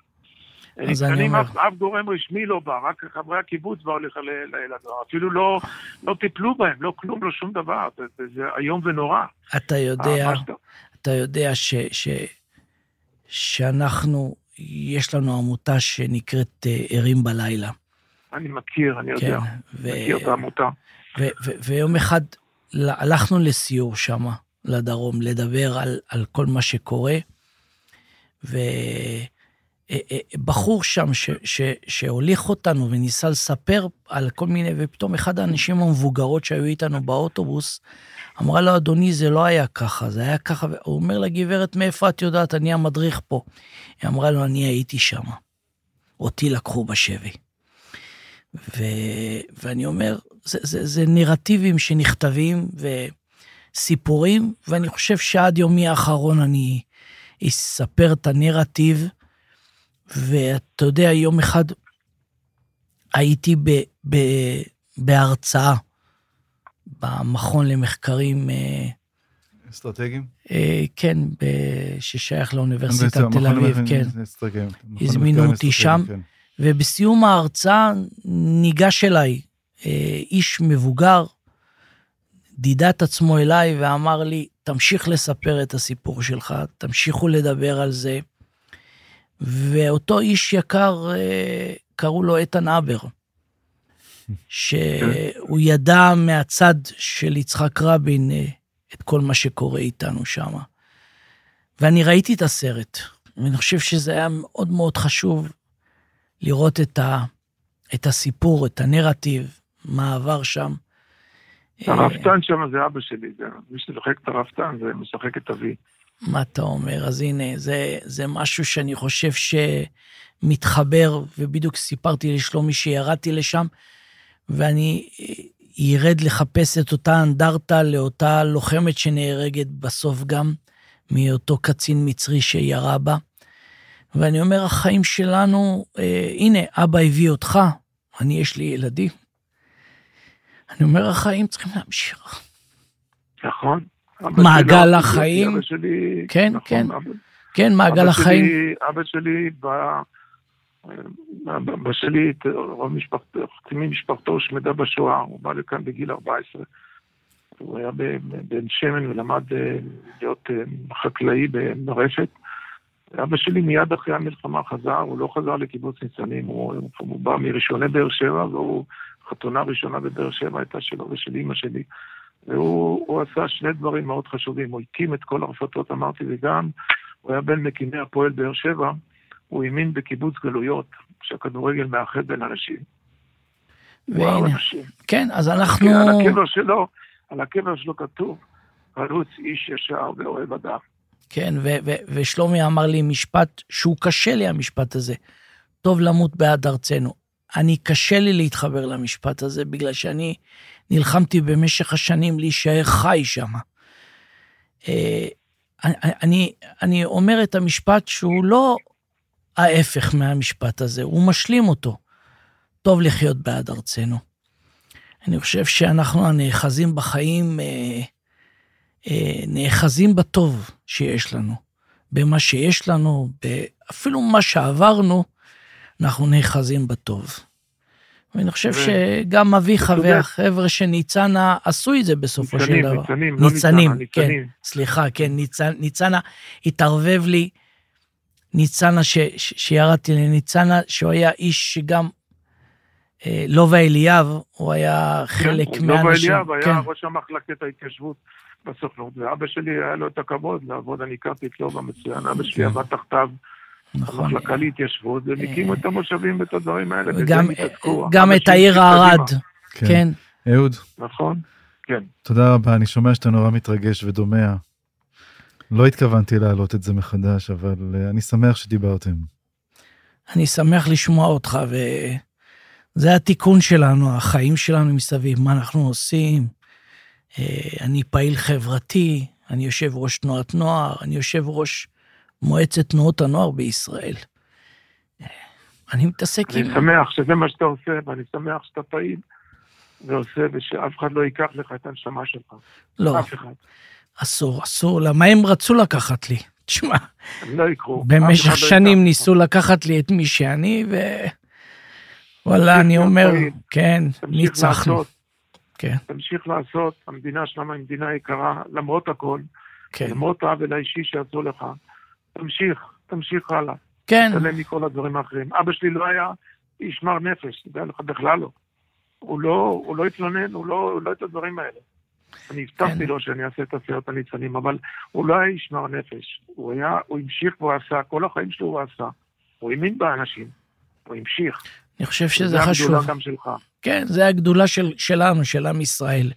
שאנחנו מלמטה, הכי למטה שמורידים אותנו, ואנחנו מתקום, קמים. אתה יודע, אני פעם ראיתי סרט, לא יודע, אירי אולי משהו, שיש שם משפט של אחד השחקנים, שלפעמים לא צריך להיות עץ עם גזע חזק, למה שהרוח חז- חזקה מגיעה, היא שוברת את העץ. ולפעמים לא מפריע, זה כאילו, מה, אתה תהיה עשב? ולפעמים הרוח החזקה, אפילו את העשב לא מצליחה. זה, העשב יורד יורד, הרוח עוברת, נכון. העשב הזה עולה, ו... תמשיך אה, לעשות את כל הפעילויות החשובות שאתה עושה.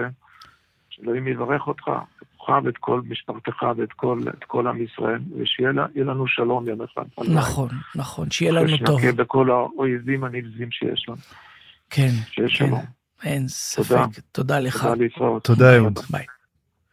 וואי, יו, הסרט, אתה לא יודע כמה ימים אחרי הסרט הזה, אני ישבתי עם דפיקות לב כל הזמן. כל כך רציתי שהסרט יתהפך בסוף, וש... שהיא תחיה, וההוא יצליח, וזה, ופה ושם, ו... ניסים ואתה בוכה. קשה. גם אהוד בכה. כן, קשה. קשה בגלל ש... הלכתי למלחמה, שהאמנתי שזה טוב לנו, לנו, לתושבים בצפון, שאנחנו נצליח לעשות את מה שאנחנו צריכים. קיבלתי מכה חזקה, מכה מאוד חזקה, מאוד חזקה. אני אומר, 40 שנה חלפו, ולפעמים בפנים, כאילו שום דבר לא השתנה. ואני אומר לעצמי, ניצחתי אותה. כל יום שאני קם בבוקר, זה מה שאני אומר. ואנחנו ננצח בסוף, אין לנו ברירה. אין לנו ברירה. אין לנו מה לעשות. ואנחנו תאבי חיים, ותאבי אהבה, ותאבי... איך אמרתי לנהג מונית בדרך? אנחנו רוצים לקום בבוקר, לשתות את הנס קפה שלנו, לאכול את החתיכת עוגה קטנה, לברך את היום שפתחנו עיניים ושמענו ציפורים ולא סגורים מתחת לאדמה, ולאהוב. אני לא חושב שבאנו להרע למישהו, כאילו. ולא כולם מרגישים ככה, ולא כולם חושבים ככה. כן. ויש לנו סביבה קשוחה מסביבנו. כן. בוא נעשה הפסקה קטנה. שלום לכם מאזיני All In הבית של הפודקאסטים. כאן איתמר רועי. רובכם הגדול מאזינים, לפחות ככה אנחנו שומעים מכם, ליותר מתוכן אחד שלנו. אם אתם רוצים לקבל אותו לפני כולם, אז זה הזמן להצטרף לניוזלטר שלנו. שילחו לנו מייל ל-info שטרודל getallin.media, או ללינק בתיאור הפרק, ואנחנו כבר נדאג להשאיר אתכם מעודכנים. אנחנו לקראת סיום. כן. כן, אני רוצה להגיד לך ש... אה, יום חמישי האחרון נסעתי לישיבה ש... של ראשי תנועות הנוער בארץ. ואפילו שאני בהחלמה, נסעתי, לא יכלתי לוותר על, על הישיבה הזאת של כולם מגיעים, ו... והגיע בחור מ... מקיבוץ אה, בארי, וסיפר לנו את מה שעבר עליו ועל המשפחה שלו, ואיך הוא החזיק את הילד, את, ה... את הידית של הדלת, ואח אח שלו עם רגליים שרופות הצליח להעביר את הילדה למקום יותר בטוח, והוא רץ, והוא מצא אופניים, והוא דיווש על אופניים עם רגליים שרופות. ואני אומר, וואו, כן. אני אומר, אנחנו מגיעים לסיפורים קשים מאוד. שאנחנו נקלעים אליהם, מורכבים, ו... כל פעם נדמה לך ששמעת הכל ולא שמעת כלום. ועוד הפעם אתה בא ואתה אומר, ו... ו... ויש לנו תקומה. כל הזמן אני מסתכל ואני אומר, איפה אני ואיפה זה, ואתה יודע, הם כל הזמן שמה, איך הבולמוט היה אומר לי, אנחנו נדאג שאתה לא תביא ילדים לעולם. ככה הוא היה אומר לי. אתה, אסור לך שאפילו אם אתה תצא מפה חי, ממך לא יהיה המשך. ובהתחלה לא הבנתי מה הוא אומר לי. לא הבנתי את העניין של ההקשר של מה הקשר עם יום אחד אני אביא ילדים.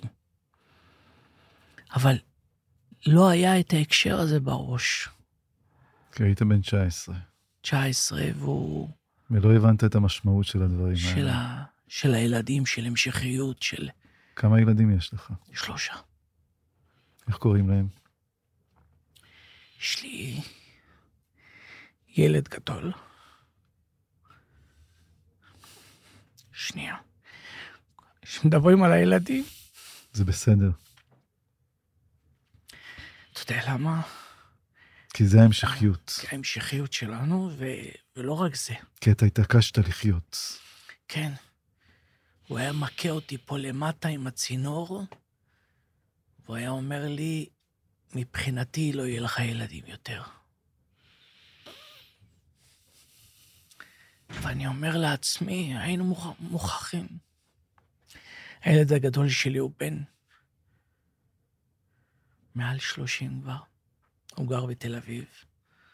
הוא ילד של אה, חלומות ומוזיקה. ואומנות. והוא יכל להיות במסיבה הזאת, למה הוא כמובן הולך למסיבות האלו של האהבה ו... ו... ולקיחת החיים ככה בשני ידיים. ואתה יודע ש... שהוא בא להתגייס, הם נתנו לו... שלחו לו זימון למשהו עם מודיעין, והוא בא אליי לעבודה, והוא צעק.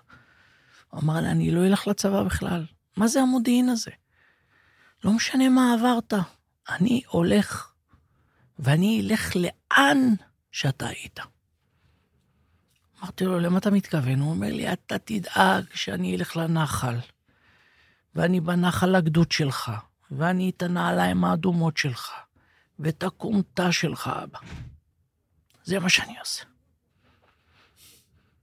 אמרתי לו, אבל אבא, יהיה לו קשה. הוא אומר, כן, אנחנו נעבור את זה. ביחד. והוא עשה את זה. הוא הלך והעברתי אותו, אני הרמתי טלפונים, אני אף פעם לא מפעיל קשרים, אבל העניין הזה. כן. והעברתי אותו לנחל. הוא הבכור? הוא הבכור. איך קראת לו? מור. ו... ומור הלך, ואחרי שבועיים שלוש הוא מתקשר והוא צוחק בטלפון, יש לו צחוק כזה. כמו אבא. שלו. צוחק, אני אומר לו, מה אתה צוחק? מה? מה עשית הפעם? צוחק. הוא אומר לי, אבא, היה גיוס, היה גיבוש לפלחן, זה הסיירת של הנחל. אבא, והלכתי. אני אומר לו, נו, מה? והתקבלתי. אמרתי לו, מה התקבלת? אבא, אל תדאג, הכל יהיה בסדר. אמרתי לו, מה, אתה, אני ארוץ קדימה, אבא. ויש לך עוד שני ילדים. כן, יש לי תאומים. בן ובת, הבת אה, היא מ"פ בצבא. ולפני שלוש שבועות, משהו כזה, היו צריכים להעניק, להעניק לה דרגה. אמרתי לילדה היפה של אבא, אבא לא יכול לנסוע לבסיס, אבא בהחלמה, אני בקושי הולך מטר. אז צבא החליטו לבוא אלינו הביתה, להעניק לה דרגה. ועשו לנו טקס צבאי בבית. ממש. ממש, דגלים, הכל וזה. ואני מסתכל על המפקדת שלנו, ואני לא מאמין שהם לקחו החלטה כזאת. והענקתי לבת שלי את הדרגה בבית. מדהים. ויש לי בן תאום שלה, לומד משפטים, ילד מקסים. הוא מי שנשאר בבית. הגדול תל אביב, הילדה בצבא, כל 21 רק יוצאת, והוא לומד משפטים. אז הוא עם אבא, כמה טוב שנלחמת. כן.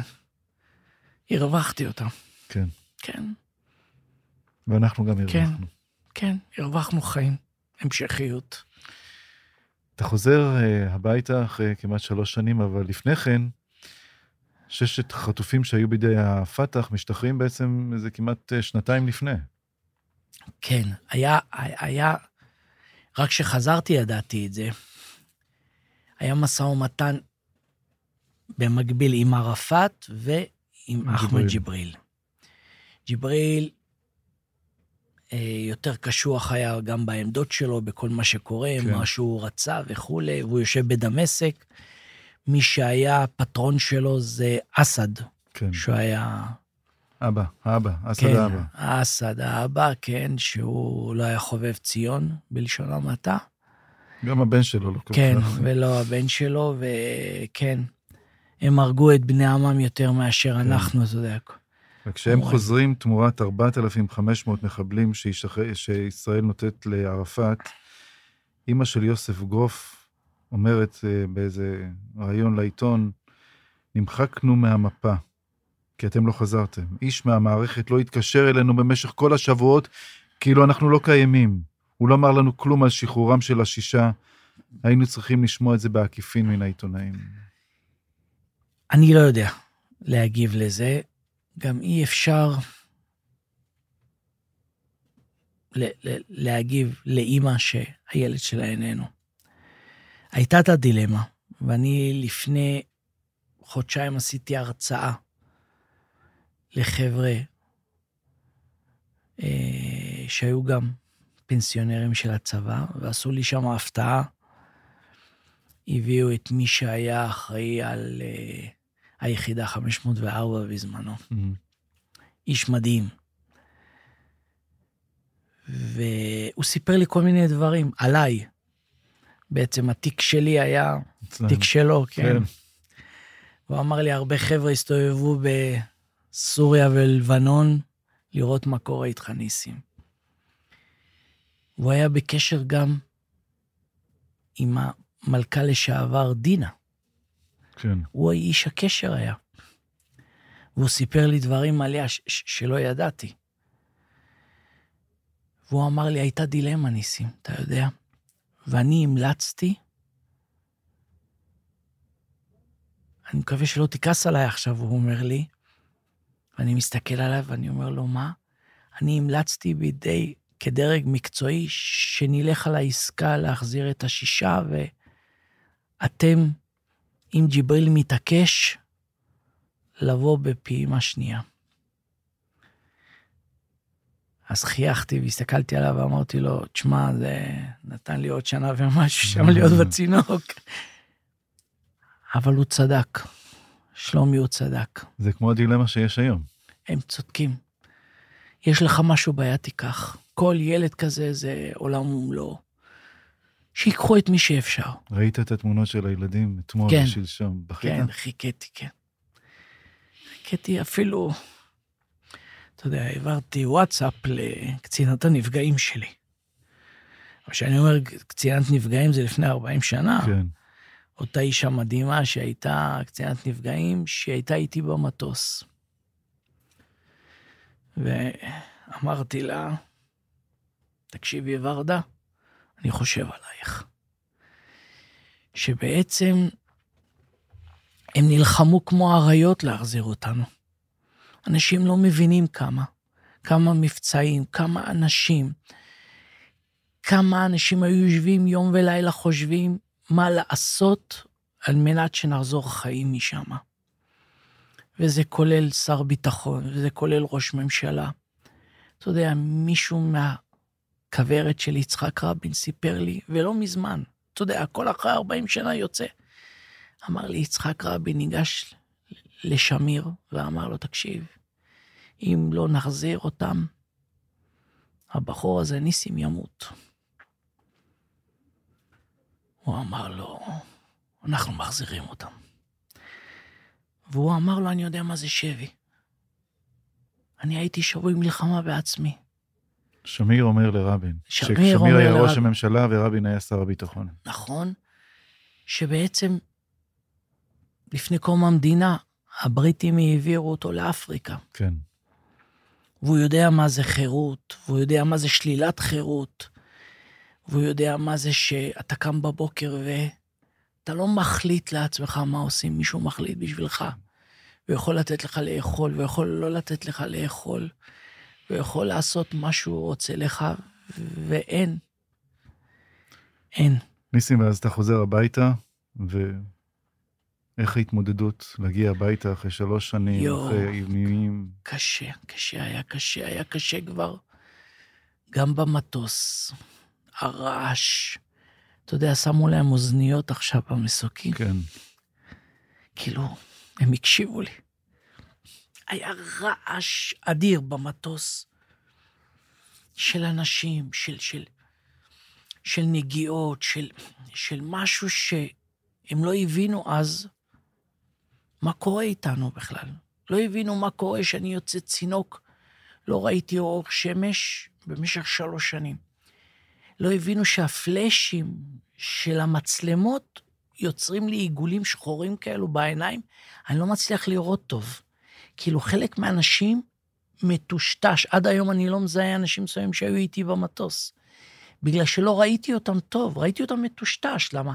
כל פלאש שנדלק היה יוצר לי עיגולים שחורים, והרעש באוזניים זה היה כמו, כמו איזה רדיאטור בתוך הראש כזה, שמשהו זז. ואמרו שגם אסור לחבק.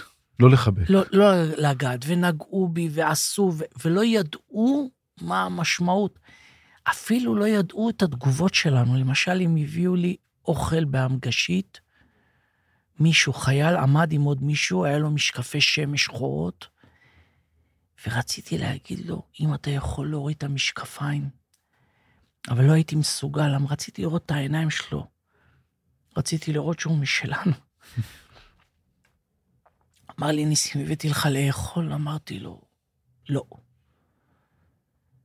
ולא הבנתי את עצמי, הייתי רעב מת. ואמרתי לו, לא. ואחר כך הגיע עוד מישהו עם מדים, ואמר לי, ניסים, תוריד את הטריינינג ואת הזה, בוא תלבש את המדים של הצבא. ואני אמרתי לו, לא. והיה לו מין אכזבה בעיניים, כאילו אמר, מה, ניסים לא רוצה את המדים? אני כל כך רציתי אותם, אבל אמרתי לו, למה רציתי להגיד את המילה לא. ו... ובמטוס הגיעה פתאום ורדה. אישה קצינת מדהימה. הנפגעים. כן. והיא הביאה לי, ס- תוך שקית, היא פתחה והוציאה חולצת טריקו. ואני מסתכל, ואני מזהה את החולצה הזאת. אומרת לי, ניסים, הייתי אצלך בבית, ולקחתי את החולצה מהבית שלך. נכון שזו החולצה של הגרעין נחל שלך? אמרתי לה, כן. מאיפה לקחת? היא אומרת, מאצלך בבית, הייתי אתמול אצל אמא שלך. צ'יק צ'ק, שמתי את החולצה, שמתי את המדים, שמתי את הכל, והלכתי גם לאכול לה, היא הביאה לי עוגיות מהבית. ואז אתה מתחיל להבין שיש אנשים שיש להם קו מחשבה מסוים, ויש אנשים שלא. לא בגלל שהם לא רוצים, בגלל שצריך להבין, להבין. את המורכבות האדירה הזאת של מה שקורה. אתה של- פוגש את המשפחה, את אבא ואת אימא, כן. ואת היה- החברה. את החברה עוד לא, אני ירדתי מהמטוס ויצחק רבין חיכה למטה. והגעתי, והדוד שלי עומד על יד אבא שלי, ואומר לי, ניסים, אתה יודע מי זה? ואני מחייך, ואני אומר לו, כן. זה יצחק רבין. כאילו, היחיד שזיהיתי אותו בעצם. לא זיהיתי אף אחד, לא ידעתי מי, לא ידעתי כלום. ו... והוא שם את היד עליי, ואמר לי, אני שמח לראות אותך. כן. יש חשיבות עליונה למה שאתה אומר ברגעים כאלו. כן. מה אתה סוחב? ומשחררים 1,150 מחבלים. אני מקווה שאני לא אכאיב לך, משחררים את קוזו קמוטו, זה שביצע את כן. הפיגוע הנורא ב... בשדה התעופה בן גוריון. משחררים, כמו שאמרתי בפתיח, אחד בשם אחמד יאסין. כן, שזה ארכי מחבל. חשבת לעצמך, סליחה שאני שואל, אבל אתה יודע, אמרנו, זה, שואלים כן, הכל, שאם הוא לא היה משתחרר, אולי לא היה חמאס. לא יודע. אני אומר לך, משהו שעשיתי לפני שנים, כהחלטה, אחרי שחזרתי והתחלתי להבין את הממדים, שאתה שמה, או שאתה במטוס, או משהו, אתה לא מבין מה כן. קורה. גם אין מי שידבר איתך על זה בדרך. במשך השנים אתה מתחיל להקל, מה קרה פה בעצם, איך קרה. האם אתה אומר לעצמך, האם אתה שווה את המחיר הזה בעצם כבן אדם? כ- כ-400 מחבלים יחזירו. ואז אתה, אתה מתחיל להבין שזה לא קשור אליך. זה קשור מי אנחנו בכלל. נכון. מה, מה האדמה הזאת? מי אנחנו? מה אנחנו? אנחנו לא בשוויץ ולא בבלגיה, ואנחנו פה. ופה המחיר הוא עצום בשביל לחיות פה. לא קל לחיות פה. לא. אבל זה שלנו. וחלק מהמחיר שלנו, של הערבות הזאת, של הדבק הזה יחד, זה של... שאתה אומר, למה על הכתפיים שלי? כאילו, איך הם היו מביאים לי, חזרנו לנושא של הצלב האדום, שאני אחרי שחזרתי עשוי מפגש איתם ואני לא הלכתי. אני מאוד כעסתי עליהם. מאוד. כאילו, ראיתי אותם שם אחרי שנה וחצי, הם התחילו להגיע מדי פעם לביקורים, וכל הזמן הוא היה מצביע לי על קופסה, היה אומר לי, אתה רואה, בקופסה הזאת כתוב לניסים. והייתי אומר לו, זה מאצלנו? הוא אומר לי, כן, אני הבאתי את זה מישראל. אז הייתי אומר לו, תן משהו. פתח, תן לי משהו. הם לא ייתנו לי אחרי זה, אמרתי לו, הם לא ייתנו לי את זה. והוא לא הסכים. הוא פעם אחת רק קיבל אומץ, והוא גם הזיע. הוא אומר לי, הוא אומר לי, תקשיב, אני מפחד שאני פה, אני הולך, אבל אתה נשאר פה, ניסי. אמרתי לו, לא מעניין אותי, תן לי מה שיש, ואחר כך שיעשו לי מה שהם רוצים. תן לי, תפוס אומץ, תן לי. והוא פתח קופסה של הרגליות. והוא הראה לי. ואמרתי לו, פתח את הקופסה, תן לי לטעום. הוא אומר אני לא יכול, אסור לי. אמרתי לו, אתה יודע, יאן, הם לא ייתנו לי את זה. ואמרתי לו, אם לא תיתן לי, הם לא ייתנו לי. תן, אל תפחד מהם. המצב מצחיק שאני נמצא עם שכשרות ברגליים, ואני אומר לו, אל תפחד מהם. ואני אומר לו, תן לי טעום. משהו בפה. והוא לא נתן. ומאוד כעסתי על זה, כאילו, אמרתי, אם כבר הגעת, תלך עם זה עד הסוף, כאילו, תן את ההרגשה של הבית. אה, ו...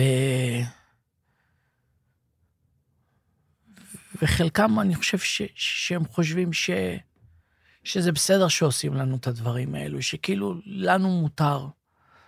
כאילו, אנחנו לא בסדר ומותר, ולא, אני חושב שלא מותר לעשות לאף אחד את מה שהם עשו לי. אני קודם כל רוצה להגיד לך שיש לך את הצחוק ואת החיוך הכי מקסים בעולם. כן, ככה אומרים לי. ואתה איש יקר, כן. ואני אוהב אותך. אה, הדדית. זה כאילו לא קל להיפתח אחרי כל כך הרבה שנים. ראיתי שעברת מסע פה, כן, לא קל. אתה יודע, יותר קל להגיד לעיתונאי, הוא כותב משהו ונגמר, וזה על דף, ו... ופה זה אחרת. אה, כן, אני נמצא גם בשלב כזה לא קל, לראות את הטלוויזיה בימים האחרונים, ו... ולראות את החיילים שלקחו אותם מהבסיסים, ועם הראש, עם הידיים, עם, ה... עם המכות של הקנה של הרובה. ואני אומר לעצמי, אה, נכון שכואב כת של קלצ'ניקו על הראש, כואב. אבל יותר כואב הבדידות, הנפש שנקרעת, במקום שאתה מאבד את היכולת שלך כבן אדם, כבן אדם אנוש שחי. הם לוקחים ממך את הכל, והם רוצים לקחת ממך את הכל. את כל מה שאתה זה, הם רוצים לקחת ממך בגלל ש...